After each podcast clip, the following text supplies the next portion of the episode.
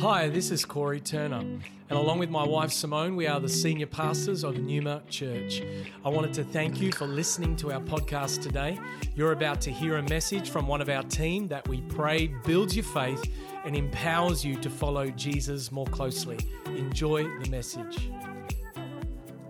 Hey, in 1 Peter 4, it says in verse 12, Beloved, do not be surprised at the fiery trial when it comes upon you to test you, as though something strange were happening to you.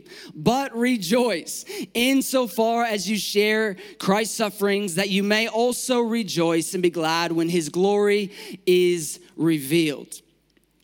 Suffering. That word has a lot of things attached to it. It's a jam packed word. And this word actually, how could we rejoice when there's suffering? But when we dig into some things today, I believe that God's gonna reveal some stuff for us that's gonna allow us to mature in our walk with Him and grow in our faith. See, this word suffering used here in 1 Peter 4 and the scripture that I'm going to read a little bit later on actually speaks of something deeper than just going through suffering in itself. See, this particular word in the original language speaks of a believer, a Christian who goes through affliction. And that affliction is most always ideally meant to lead to reveal God's glory. It's meant to actually lead us to see more of God's glory. When I was here in Australia, I gave my life to God over 10 years ago. And after I responded to the gospel call and gave my life to Jesus Christ, I had some amazing people that were surrounded around me. One of those is Pastor Luke. And I had such a covenant family here in Australia for a couple of months. But after a couple of months, we had to move back to the United States. And after moving back to the United States, I began to have some extreme afflictions that I started to go through. I began to have family members who ostracized me. I had friends that I had known pretty much my entire life that began to make fun of me, criticize me, and even cut me out of the life, all because I had decided to follow Jesus Christ. And it was in those days and months where I began to have uncertainty of that decision. I began to ask God and question why would He bring me from such a place of favor and community into a place of a black hole type environment where I just felt alone, confused, and isolated. But looking back on those days and that time, I can now actually thank God for those days because I came to see that it was in those moments I had some of the deepest revelations, God encounters, and moments of encouragement by the Spirit of God and the Word of God that have matured me to who I am today. See, it was at the very beginning of my walk with God that I realized it's not just the favor and God's blessings, but also the afflictions that we go through that God will use to mature us and equip us for the life that He's called us to. I want to say today, afflictions can either become stumbling blocks or stepping stones in your faith. And at the very outset, I do just want to know that it would be inaccurate to think that in one sermon on one day, we can actually cover the fullness of the complexities and difficulties of this issue. But I know that the Holy Spirit, even in the midst of any unanswered questions and emotions that arise, He will reveal further truth and hope for you, and He will continue to heal what needs to be healed in you. Every human being will go through suffering and pain here on earth. But the issue for us as believers comes when we begin to have an inaccurate view of the hope that we have in Jesus Christ. See, if we have an inaccurate view of the hope that we have, problems arise. What happens if we have an inaccurate view of our faith and hope in Jesus Christ? What can happen is that every affliction you face can become a stumbling block in your faith. You can go ahead and open up your Bible to 2 Corinthians chapter 1. This is going to be our main text for today. Context this letter is the Apostle Paul is writing to a church that he was a part of planting. And there's some believers there that he's writing to that are in the midst of affliction, but there's also some things going on that are being declared and spoken over him. I'm gonna read in verse three. It says, Blessed be the God and Father of our Lord Jesus Christ, the Father of mercies and God of all comfort, who comforts us in all our affliction so that we may be able to comfort those who are in any affliction with the comfort with which we ourselves are comforted by God. For as we share abundantly in Christ's sufferings, so through Christ we share abundantly in comfort too. Verse 8 Paul speaking, for we do not want you to be unaware, brothers and sisters, of the afflictions we experienced in Asia, for we were so utterly burdened beyond our strength that we despaired of life itself. Indeed, we felt that we had received the sentence of death, but that was to make us rely not on ourselves but on God who raises the dead. He delivered us from such a deadly peril and he will deliver us again. On him we have set our hope that he will deliver us again. You know, part of the reason that Paul's writing to the Corinthian church here is that as he's moved on and continued to plant other churches and advance the kingdom of God, there's a group of individuals that have come into the church and they've begun to try and convince the believers here that the suffering and the afflictions that Paul and his companions go through is an indication that God is not with them and that he's not a true apostle. And yet, Paul is writing to them saying this that his afflictions are not a contradiction of his calling, but they are a confirmation of his dependence upon God. See, afflictions will become a stumbling block for you and I if we believe that following Jesus means we will never go through any difficulties. The reason is because if we believe that, then when we actually come to a point where we come into some discomfort, we begin to believe and think that following Jesus is not worth it. And so, what happens if we think that Jesus, following Jesus, sorry, is not worth it, is we will go back to or find something new or someone else to put our comfort in. Not only that, but afflictions will become a stumbling block for you and I if we believe the lie that suffering means that God is not with us or he does not care about us. Because if we believe this lie, what ends up happening is we begin to distance ourselves from God, beginning to wonder in unbelief is he actually who he says he is? Is he actually who I believe that he is? And we begin to distance ourselves from God. And what ends up happening is in the distance from God, our heart becomes a little bit more hardened by that. And as our heart is hardened, we begin to distrust God. And if we distrust God, then we begin to place our hope hope and our trust in something else. But what you and I need to realize is that these lies do not have their origin in God. These lies have their origin in the plans of the devil that you and I would begin to live our life distance from God and trying to find comfort and hope in other things. Because when we distance ourselves from God and it becomes a stumbling block, what ends up happening is we end up finding ourselves in a place of no real peace, hope, or comfort. See, I wonder today how many of us believe the lie that God is not for us because of what you're going through or what you have gone through. I wonder how many of us have maybe in the last year, months, weeks, days, or minutes begun to realize that what we've put our trust in has no real lasting hope. Some of the greatest lies that have infected the culture of this world and contempt us as believers is that pain and afflictions must mean that there is no God. Or if there is a God, he doesn't know about it in personal force. He doesn't care about it. He doesn't really care about us. Or if he does know and he does care, he can't do anything about it. And the devil wants us to also believe this lie because for whatever reason, this lie tempts us to think that for some reason that a better idea, conclusion, or strategy is to think that removing God from the equation is a better conclusion. And yet, one Christian apologist puts it like this Removing God from the equation does not remove pain and suffering, it leaves them untouched. But removing God does remove something else, namely any kind of ultimate hope.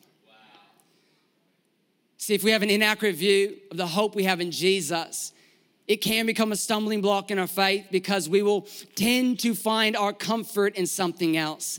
And what we put our comfort in, we end up trusting in. And what we trust in, whether we're aware of it or not, that is what our hope is built upon. And we see the catastrophic disaster of this decision each and every year as individuals make the life ending decision based out of a place of hopelessness because it was found in the economy, it was found in their health, it was found in a relationship, and the hopelessness leads to a point deciding that there is no reason to live.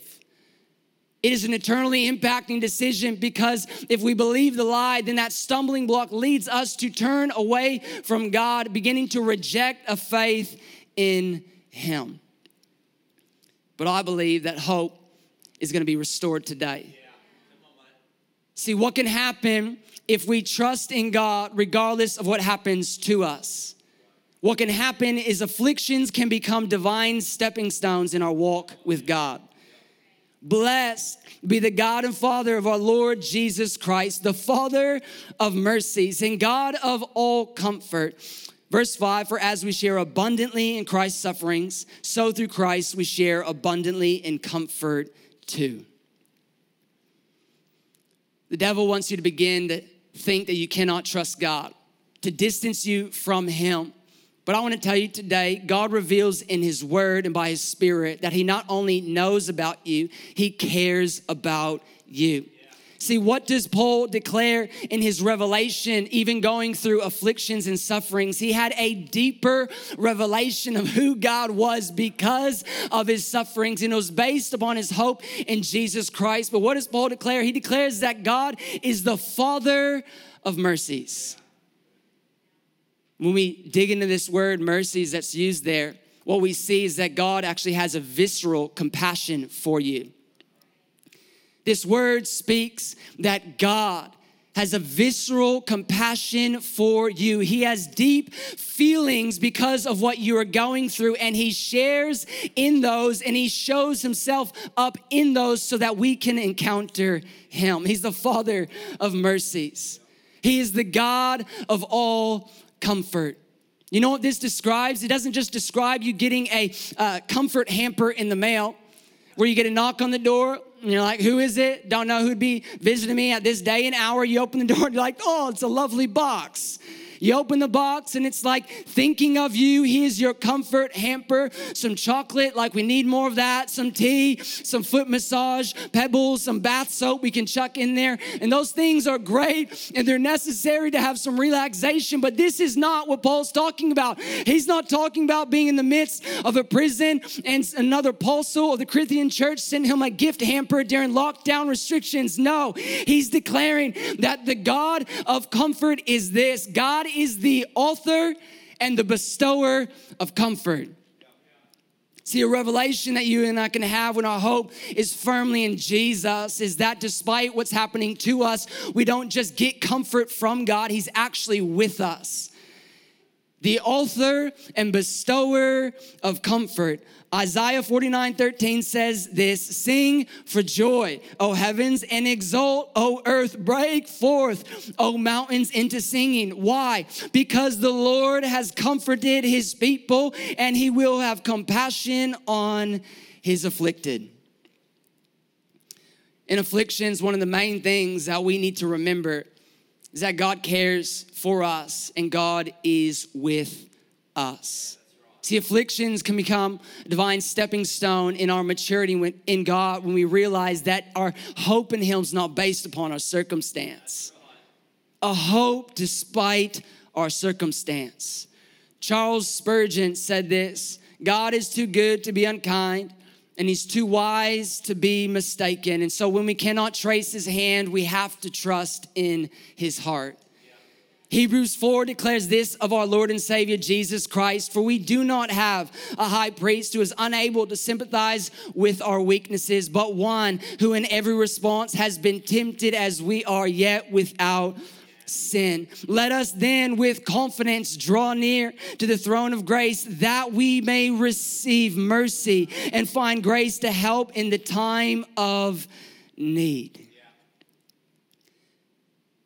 We can honestly be tempted, every single one of us, to believe that there is no hope left because of what we are going through. And yet, time and time again, from century to century, God proves himself faithful to comforting his people, to having compassion on the afflicted. I want to tell you today what you are going through does not need to be a stumbling block for you. God cares about you. He is with you. Even if you feel like you've been given a death sentence, you need to hear today, even in the midst of things going on right now, you can actually be pulled into a deeper revelation of God's goodness and of his presence. See, Paul, when he was in the midst of affliction, he declares, We were so utterly burdened beyond our strength that we despaired of life itself. Indeed, we felt that we had received the sentence of death. We need to hear this today, but that was to make us rely not on ourselves, but on God who raises the dead. You need to hear that today. He delivered us from such a deadly peril. Guess what? And He will deliver us. Our hope can be in God that He will deliver us again. See, our afflictions can become a divine stepping stone when we realize that it's in the midst of our afflictions, our dependency upon God can grow even more. It's often when we come to the end of ourselves, we're reminded of our need for a Savior. We're reminded of our need for the hope that's in Jesus Christ. As we heard in communion today, we are unwilling to, re- we are unworthy, sorry, to receive what Christ has done for us, yet He became sin for us. Bearing the weight of that, we are always in need of a Savior, not just in a point of salvation, but to live by grace each and every day. Afflictions can remind us of our need for God. Our hope in God goes far beyond our circumstance. You know, when Hannah was pregnant with our first child, we didn't know if it was a boy or girl at the time. And uh, we are praying and believing for a supernatural childbirth. We are praying, believing that through that, it would be a testimony of prayer and a testimony of God's goodness to people in our world that we were sharing our faith with. And so we brought some people on in the journey in that. And uh, I just need to tell you today, it did not go anything like we thought. She was weeks overdue. And we get into the birthing suite. And after hours of being induced and going through the process, there came a point where the medical team came in rather calmly for what ended up happening. And they said, Hey, we need to move you down to the surgical room. We need to move you down to surgery. And so, they brought us down to surgery.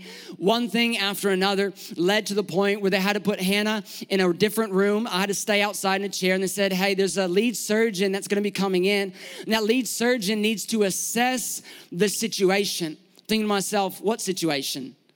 We're having a baby. What needs to be assessed in the situation? They didn't fully share all the complications at the time, but I'm sitting in this chair waiting, uncertain of what's happening with my wife and soon to be child. I'm praying in the other room, and time and time goes by, and I begin to be honest, begin to have doubt and questions with God. I'm like, God, not only does this look nothing like what we thought it would look, but I don't actually know if my wife's gonna make it through this. I don't know if the child that we've been praying for is gonna make it through this. And it felt like this this tsunami of emotions and doubt began to come over me. And then I remembered the goodness of God. And something like this began to come out of my words. I said, God, I trust in you. God, I declare that no matter what happens, your will shall be done. That wisdom would reign in that room, and even a lead surgeon who may or may not know you would be led by you.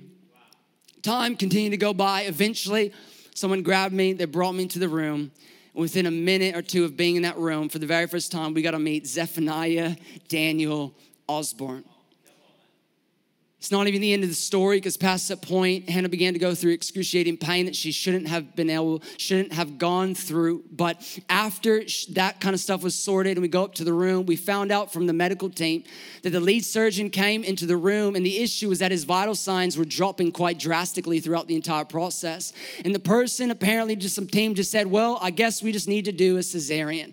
And it was only after the cesarean that they realized the issue for the problem. They realized that the issue and the problem was that his umbilical cord was wrapped around his neck twice meaning that if they had made a different decision, it's very likely that what we would have today and what we know today would be drastically different. And when we heard the news again in that moment, we were overcome by the goodness of God, again, knowing that we can trust in Him. It didn't look like anything that we thought it would look like. And yet, again, knowing that His ways are greater, His thoughts are higher, and our prayers that day were answered, just not the way that we thought they would be.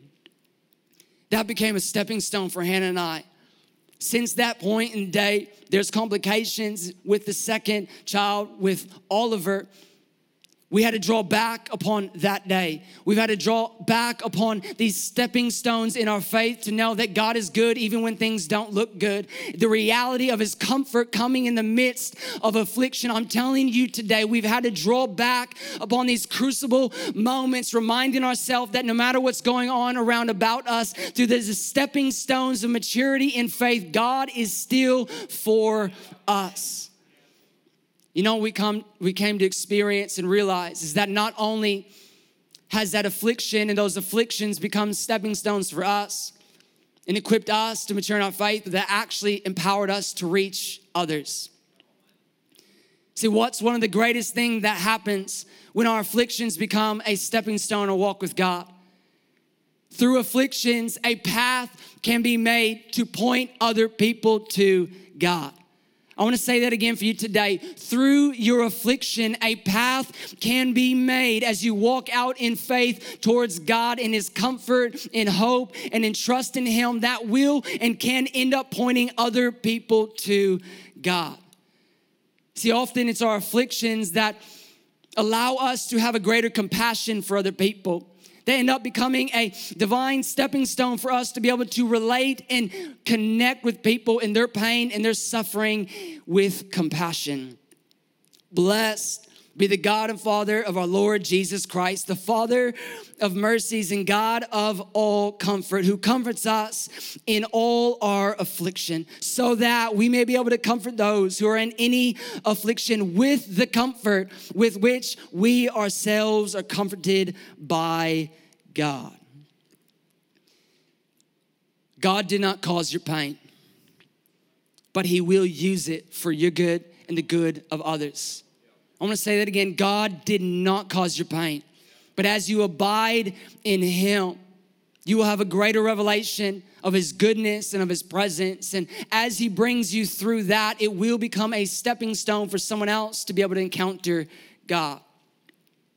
See, many of us are probably aware of the phrase stepping stones, and it's often described as an action or an event that helps a person walk out to a desired outcome or a purpose. The phrase comes from stepping stones, literally stepping stones in themselves or elevated rocks or pebbles that are in a river or a creek. And the whole purpose of the stepping stone is to allow a person to be able to walk from one side of the river to the other. I want to tell you today that as you continue to trust in God. He can use that for you to be able to walk across from your affliction and your pain and your hurting to actually understand a greater revelation of the comfort and the hope and the trust that you can have in Jesus. And guess what? As you walk that out, not only has God gone before you, is He with you, but He's behind you. And as you walk that out, I'm telling you today, God will use what the enemy wants to take you out to become a stepping stone to take other people out of their hope hopelessness and their pain and their suffering, if you would hold on a little bit longer and trust in God, reside in His comfort, it can become a stepping stone, a pathway to point others to God.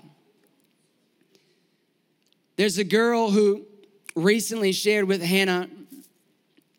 She's from Numa South, and she was recently sharing with Hannah her testimony, her story.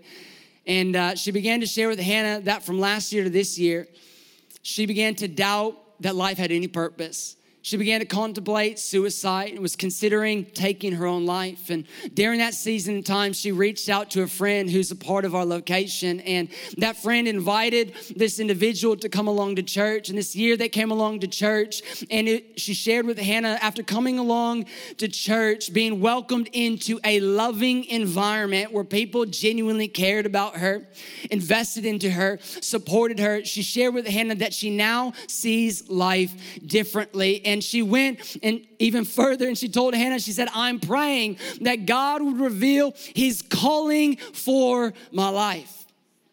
This person went from a place of hopelessness, completely helpless, but through encountering a loving community where we're pointing and directing to the name of Jesus, this person who is considering suicide is now at a point where they're calling out to God, saying, Not only does life have purpose, but would you direct me in the calling on my life?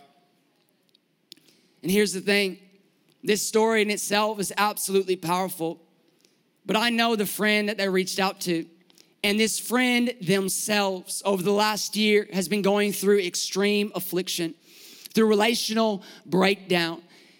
But they chose to be connected into a covenant family. And it was through the connection at first, but through personal relationship with God that this person began to be comforted by God. And then this friend of theirs reaches out to them, and this person, this individual, in the comfort that God actually brought to them, were able to know what to do. When a friend reached out to them in a place of desperation, they said, I know exactly what the answer is. I've walked on this stepping stone path, and it's brought me to God hey, why don't you just come with me because I can point to you the answer and the person that is your hope. His name is Jesus Christ. Friend, not only did the afflictions of this individual bring them into a greater revelation that God was for them, but in that place of comfort, there was an urging, a personal stirring that the comfort that they had in God became a walkway, a pathway for them to be able to invite others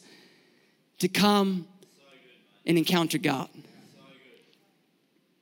What the devil wants you to see as a place of hopelessness can become one of the greatest testimonies of God's goodness. Now, I understand today, many of you are going through points where it seems like you've lost all hope. Others of us are filled with hope. Can I just encourage us, wherever we're at, at this point in this day, can we be reminded of the necessity that we have in God? And whether we're at a place of hope or hopelessness, can we be reminded that the hope that we have is not just for us? See, there's other people in our world who need to know what this divine stepping stone leads to. And it's not self will, it's not self effort, it is salvation and eternal hope. See, if our hope is based in the things of this world, then we'll seek to find comfort in those things and we'll trust in those things, but those things will come to pass and it will leave us at a point of hopelessness. And yet, in God, we can have a confidence that He's with us despite what's happening to us. Not only can we grow in that revelation in God as we trust and abide in Him, becoming a divine stepping stone in our maturity and equipping us in the calling He has for us, but if we'd be aware of the needs of the people around about us, we'd be aware that God has led us on that stepping stone, that pathway to Him, so that we can call out to others, hey, come. Because there's a person a man by the name of Jesus who speaks directly into your heart.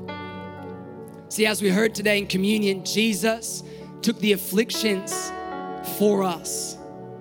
He became the ultimate stepping stone for all eternity, that we'd be able to have eternal hope. Friend, I want to ask you today would you be willing to hang on a little bit longer? Where you are right now is not the end of the road. You might see a wall before you, but I want to tell you today there's someone with you. It's the Spirit of God, and He's knocking on your heart, and He's wondering if you'd actually open that door and allow Him to come in to breathe life into your situation. See, I'm telling you today, I came to the awareness months after giving my life to God that I would continue to go through hardships following Jesus just like I did before following Jesus. But the difference is this I had hope and I had peace and I had comfort that wasn't found in a substance, a person, or a possession. It was found in the only person that can give us eternal hope and comfort, and his name is Jesus. Don't you dare give up. You have a father that loves you. He's created you to be in relationship with you. You might feel like you're all alone right now. I pray and declare right now that you would encounter the manifest presence of God. That His presence would bring a revelation to you that there is hope. It's in a person, it's in Him. I pray right now that His manifest presence would begin to heal pain and scars and trauma that you have been through. I pray and declare right now that you would know that God is for you because He cares about you, He loves you, and He wants you to do life with Him. Thank you for joining us for this message today. We don't assume that every person listening has a personal relationship with Jesus Christ. And so today, we invite you to begin following Jesus as your Lord and Savior. The Bible teaches that every one of us has been created for a relationship with God. Sin has separated us from that relationship, but God loved us so much that He gave us His one and only Son, Jesus Christ. Jesus lived, died, and rose again, conquering sin, Satan, and death itself. If we believe in our hearts that God has raised Jesus from the dead, and we confess with our mouth that Jesus is Lord, we will be saved. So if you are ready to pray in faith, turning away from your sin and believing in Jesus for your salvation, please pray this prayer. Dear Jesus, I believe that you are the Son of God, and I ask you to forgive me and cleanse my heart from all of my sin. I receive by faith the free gift of eternal life, and I ask that you would fill me with the Holy Spirit. I thank you that I am born again as a child of God and that you have made me a new creation in Christ Jesus. In Jesus' name I pray, Amen. If you have prayed that prayer for the first time, we would love to know and help connect you to a local church in your area. You can contact us on our website, numa.church. Thank you for listening.